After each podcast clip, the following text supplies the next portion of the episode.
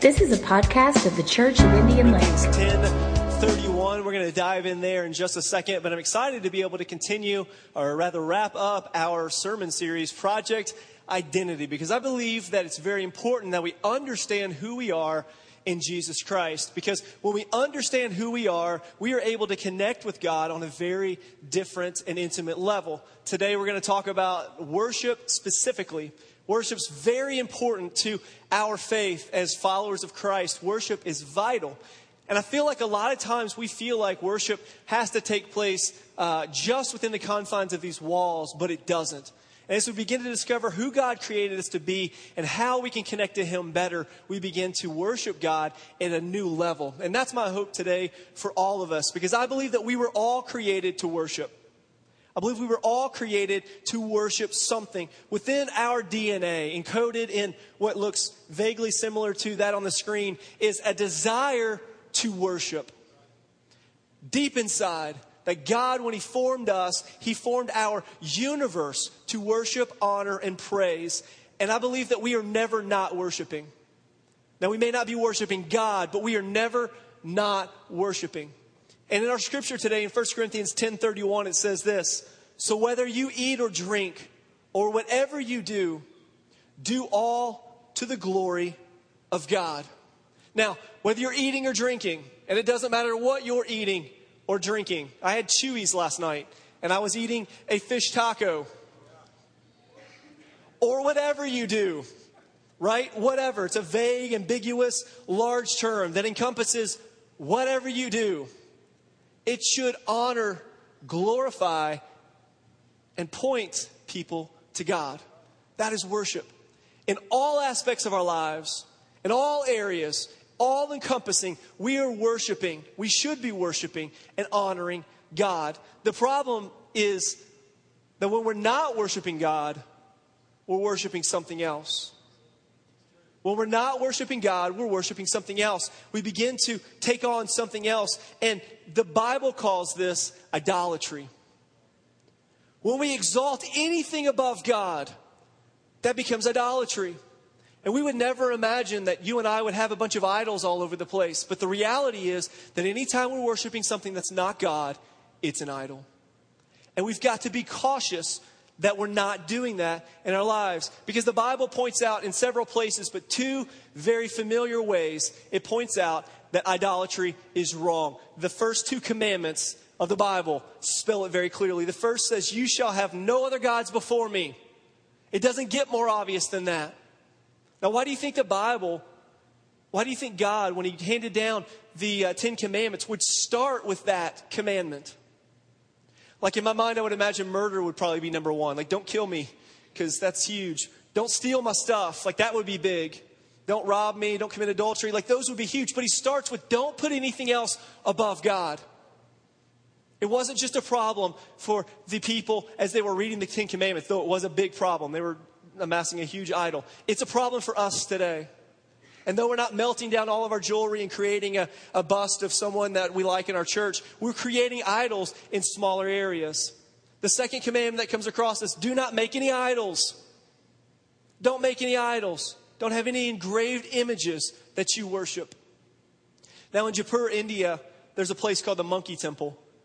And uh, it's this gorgeous place, I would imagine. I've not been, but the picture looks gorgeous. It's this gorgeous palace that's created specifically for monkeys to inhabit. It's a monkey palace.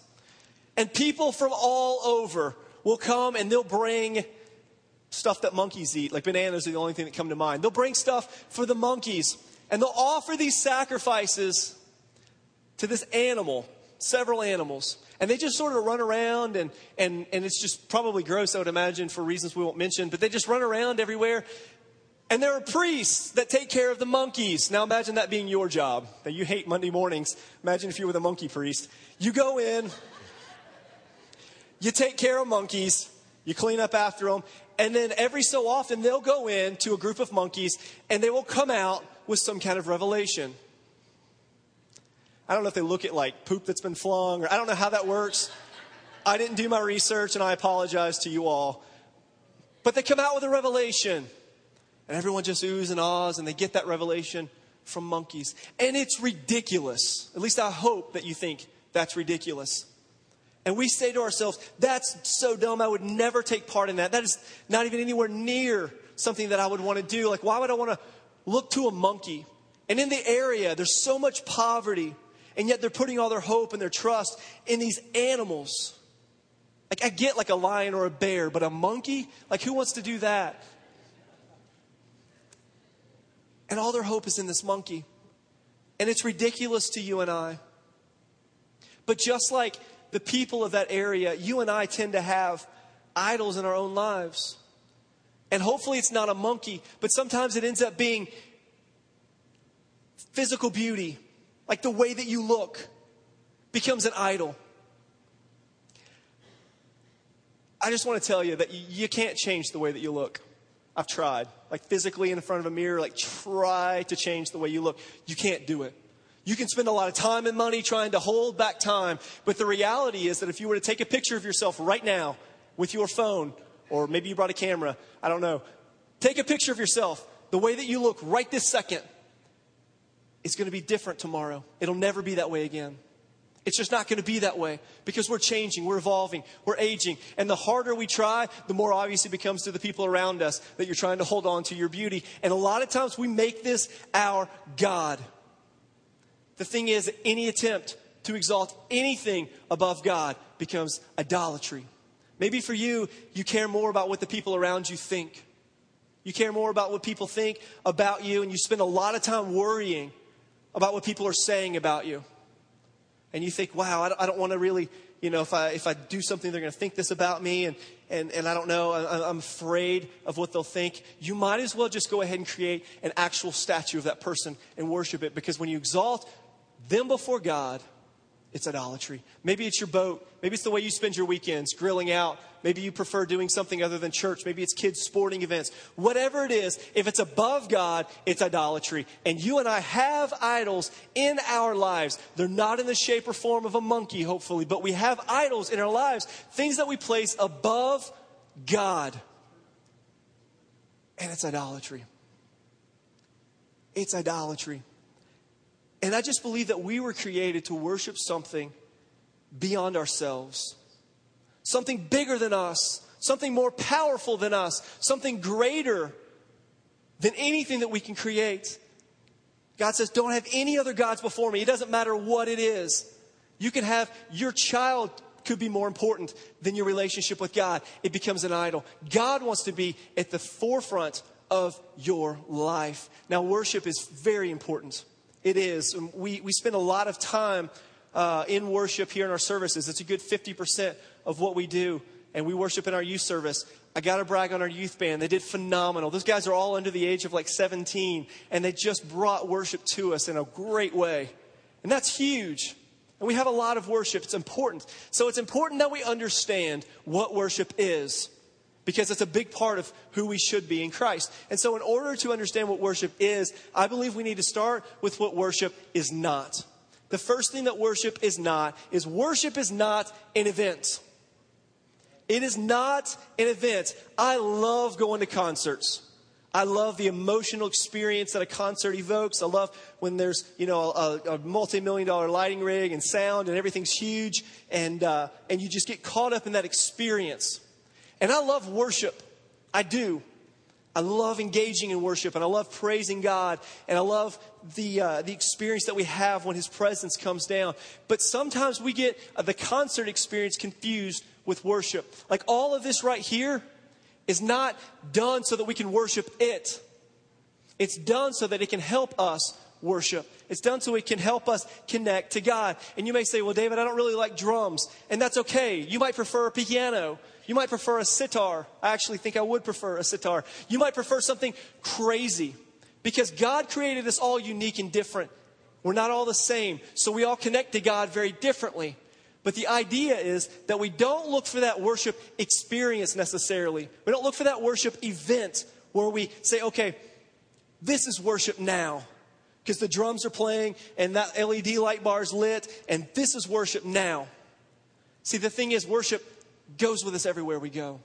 You can't box it in. You can't say, okay, for the next 20 minutes, that's worship, three songs, it's going to be great, then we're going to go do something else. It's all worship. We live our lives eating and drinking and whatever we do, honoring and worshiping God. It's not just here. It's not just an event. It's not something that we can set aside and isolate and compartmentalize. It should envelop all of our life. Everywhere we go, everything we do. And many times we come in and, and we say, you know, that song just doesn't resonate with me. I don't like it. Maybe today you said there's just a couple songs I didn't really know all the words to. And so I just have a hard time connecting. See, worship's not about the music that we do, it's not an event. It's not something that we create. And we try to build uh, a, a, set of uh, songs that help everyone connect, and we try to use different instruments to, to pull as many people in. But the reality is that when we make worship about anything that happens up here, we're idolizing it because we're taking it away from God. Worship's about Him. I've got a list of songs that I despise, worship songs that churches in general do that I despise. I promise. And I'll tell you later if you want to know. It's a long list of songs that when we hear, I'm just like, because ah, I'm here a lot. It's part of what I do. But it doesn't matter because worship's not about your favorite song. Worship's not about the song that I hate. It's not about the song that you hate. Worship's about God, and it shouldn't matter if we came up here and sang, I don't know, just a random song. It should point us to God when God's presence is here and we're connected to Him. Because worship is not an event, it's not about your personal taste. Because we cannot please everybody, but God can. And when you follow Him and you worship Him and you connect yourself to Him, it doesn't matter what happens up here. It's just you and God, and you worship Him. The second thing worship is not is worship is not music. It's not music. We often say, okay, well, I'm going to come in and there's going to be music playing, and that's going to be worship. Or we go home and we put in a CD and we say, okay, I'm going to listen to this song and that's going to be worship. Worship is everything, it's whatever we do. It's eating and drinking, it's fellowship with others, it's alone time in your car. Sometimes I find that I worship better and connect with God better when maybe I'm at the beach and you're alone, it's quiet, you can hear the waves. Or at my house when it's quiet, which is never happens at all, ever once just getting alone with God. Maybe it's your car ride to work. Maybe you just shut off everything. Maybe it's just silence. And you find yourself connecting to God. Worship doesn't have to involve music. And I feel like as a culture, we've idolized worship. We've made it into a multi million dollar uh, industry, and we've decided that, you know, we've got to have all this stuff. And, and it's great. I love music. I passionately love music. But worship doesn't always have to involve music. Worship involves you, and it involves God. And that is it. The third thing is that worship is not just for females. I know. You'll never admit it. Not a man in this room will admit it. But we sometimes feel like worship's a feminine thing. And I think it has uh, some to do with the fact that we have a couple of women worship leaders, has some to do with the fact that we feel like maybe worship is uh, the mannerisms of worship are feminine. When you, you know, move your hands or you get on your knees, or the idea of singing for a lot of you makes you, makes you nervous, and it probably should, but it, you're not singing to people, you're singing to God. The idea just seems feminine. We just think that's feminine. Worship is for females. But it's not. See, God didn't just create women to worship. God created us all to connect to Him. He created us all to worship Him. And deep inside of us, we all have a desire to connect with God through worship. One of the most masculine examples of a, a male worship leader I could think of, besides Daniel Reed, is King David in the Bible. King David in the Bible, in uh, 2 Samuel, he finds himself so caught up in God's presence that he just tears through the streets dancing. Just took off. I don't know if it was like a, it probably wasn't a dainty feminine dance. It might have been like a river dance or something more masculine that you could imagine in your own mind.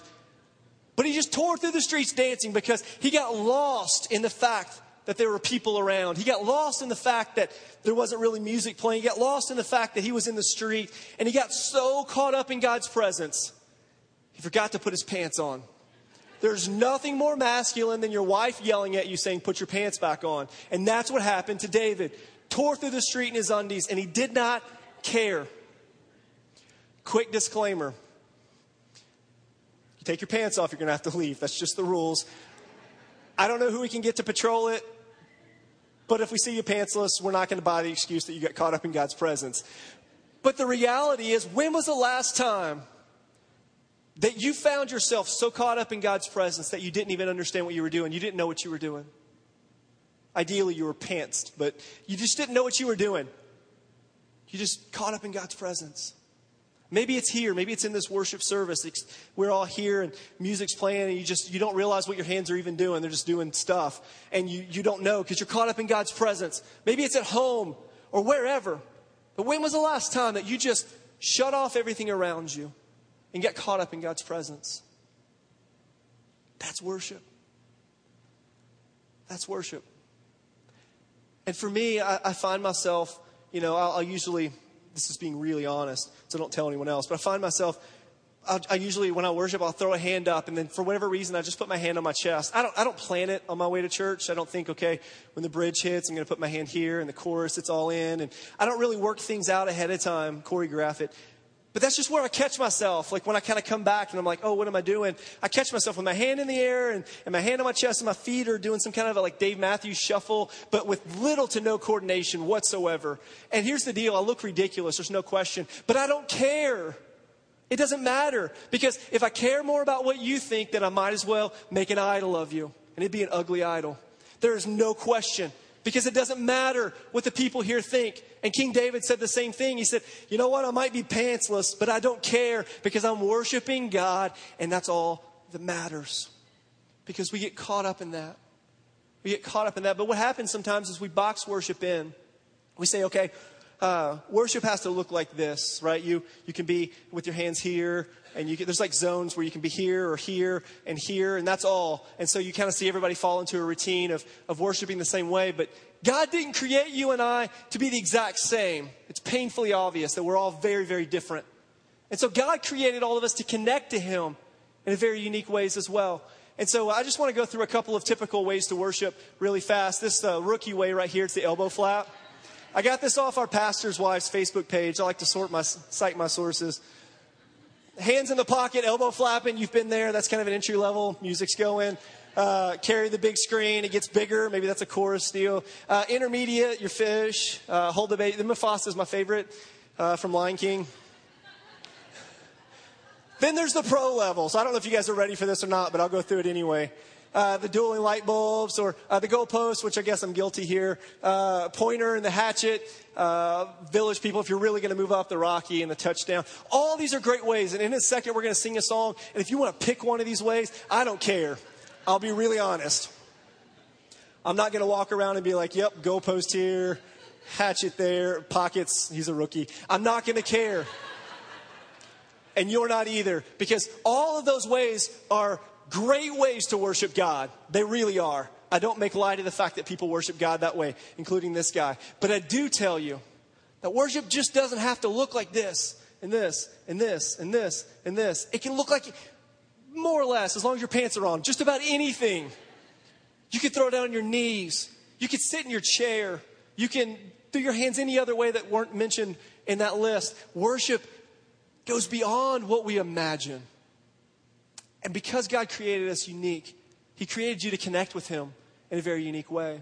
And a lot of times people, they feel guilty, men maybe specifically, because they don't worship God like everybody else. Like because you don't put your hand on your chest and your hand up, that you don't, you're not really worshiping God. But if you're connecting with Him, and you're focused on Him, and you're caught up in His presence, then you're worshiping God. And all this stuff, that's just extra. Like for me, when the music's playing, and, or not even when I'm in God's presence, I just I find myself worshiping Him whenever feels comfortable, and that's worship.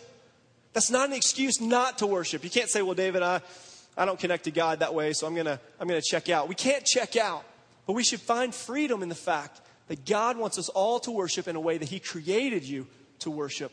Worship is not an event. It's not just for females, and uh, it's certainly not stuck in some kind of a box. Worship goes beyond what we could think or imagine. Uh, worship is, though, worship is a response. Worship is a response. In 1 John 4:19, it says this, "We love him because he first loved us." We love him because he first loved us.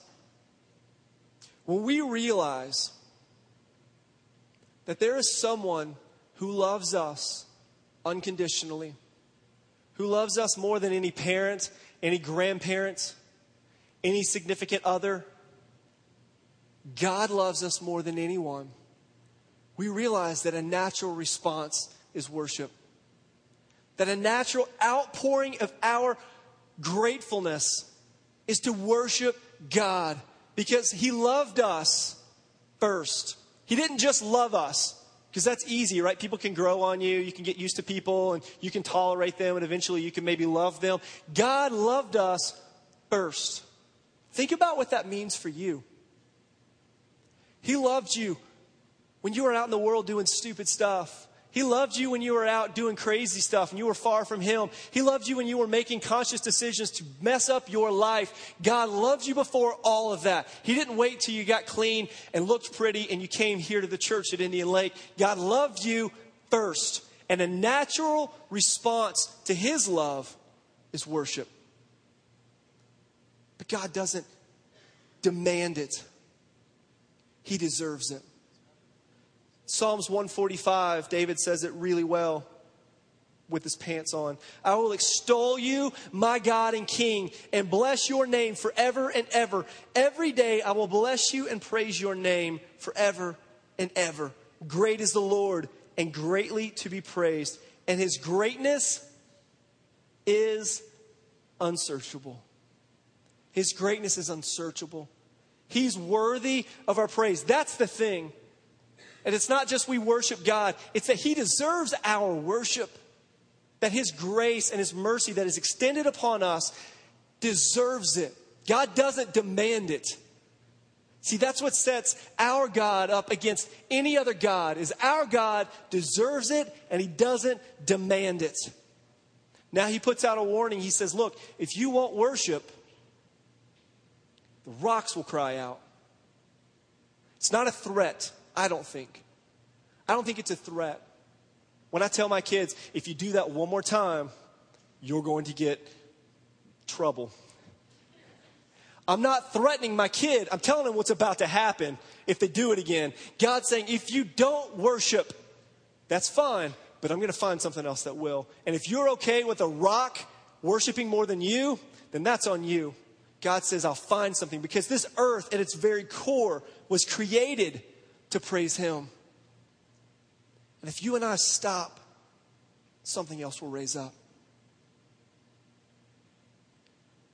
God deserves our praise. He doesn't demand it, He deserves it.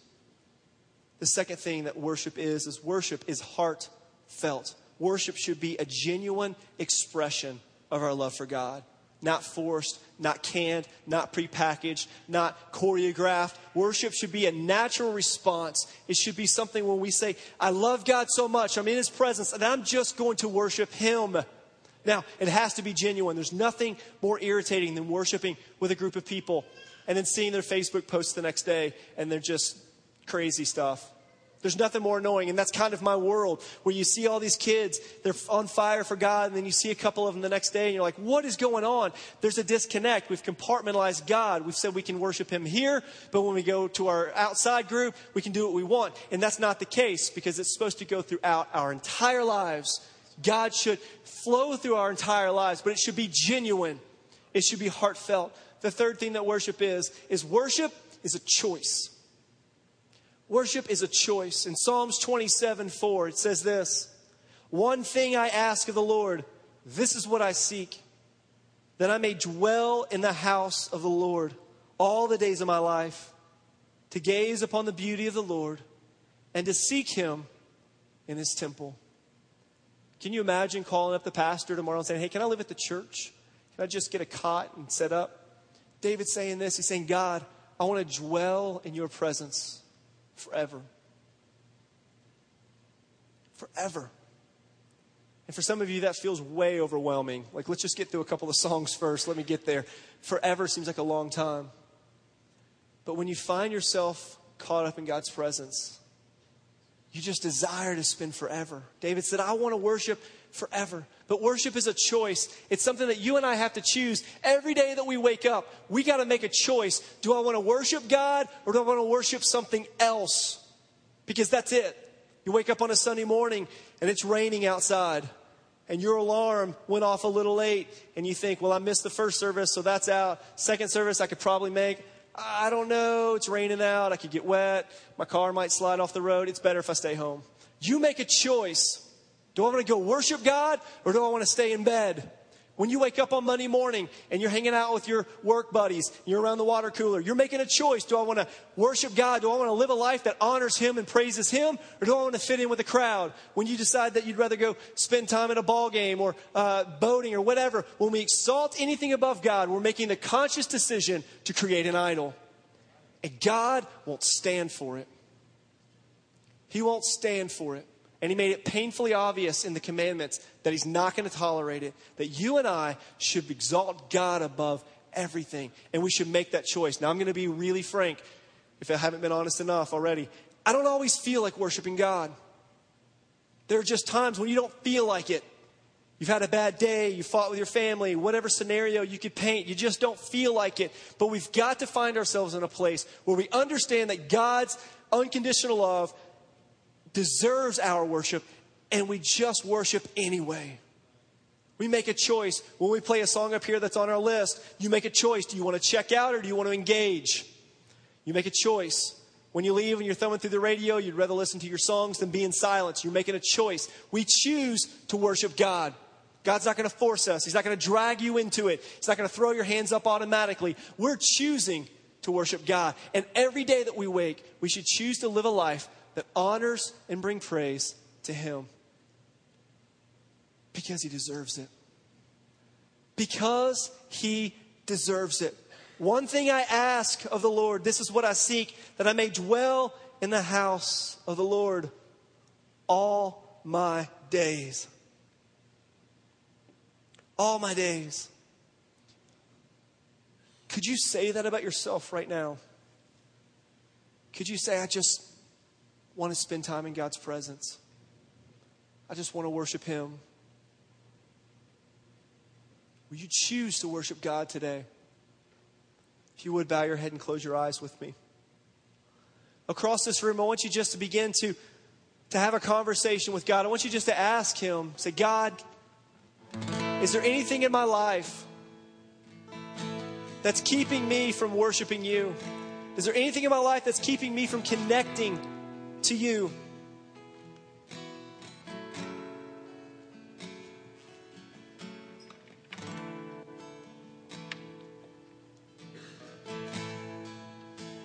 Ask Him to begin to make you, you aware of some ways that you can begin to worship Him.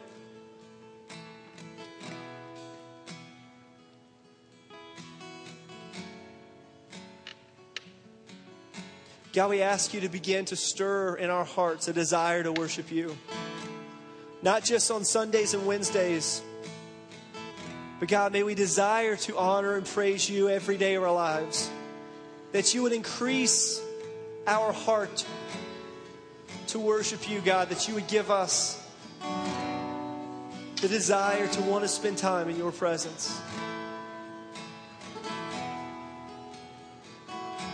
We thank you in Jesus' name. Our ushers are going to begin to prepare to pass out communion. There's several different ways that we worship God here at the church.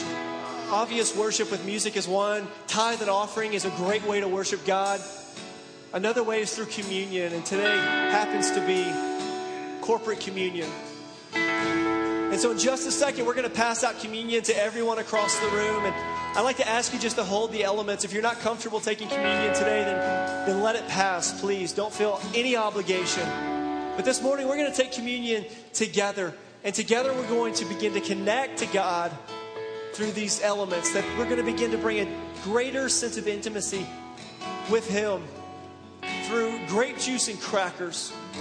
And so I just want everyone, if you would, just to begin to pass it out. Hold the elements. We're going to come back up in just a second and take those together. We're going to pass these out.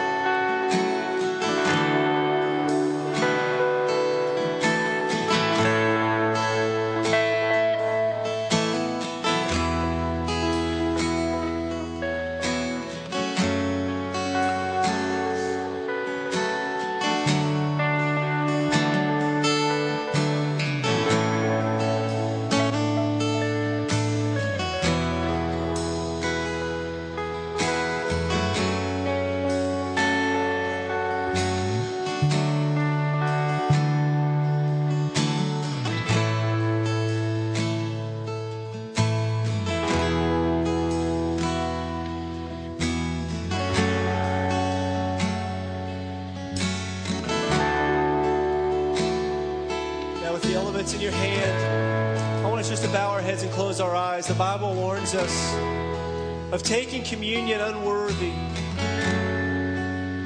And so I want us all just to take a second. If there's anything in our hearts and our lives that are keeping us from connecting with God, if there's anything between God and us, I want you just to ask God to make you aware of that and remove it from your life. Thank you for listening podcast of the Church of Indian Lake.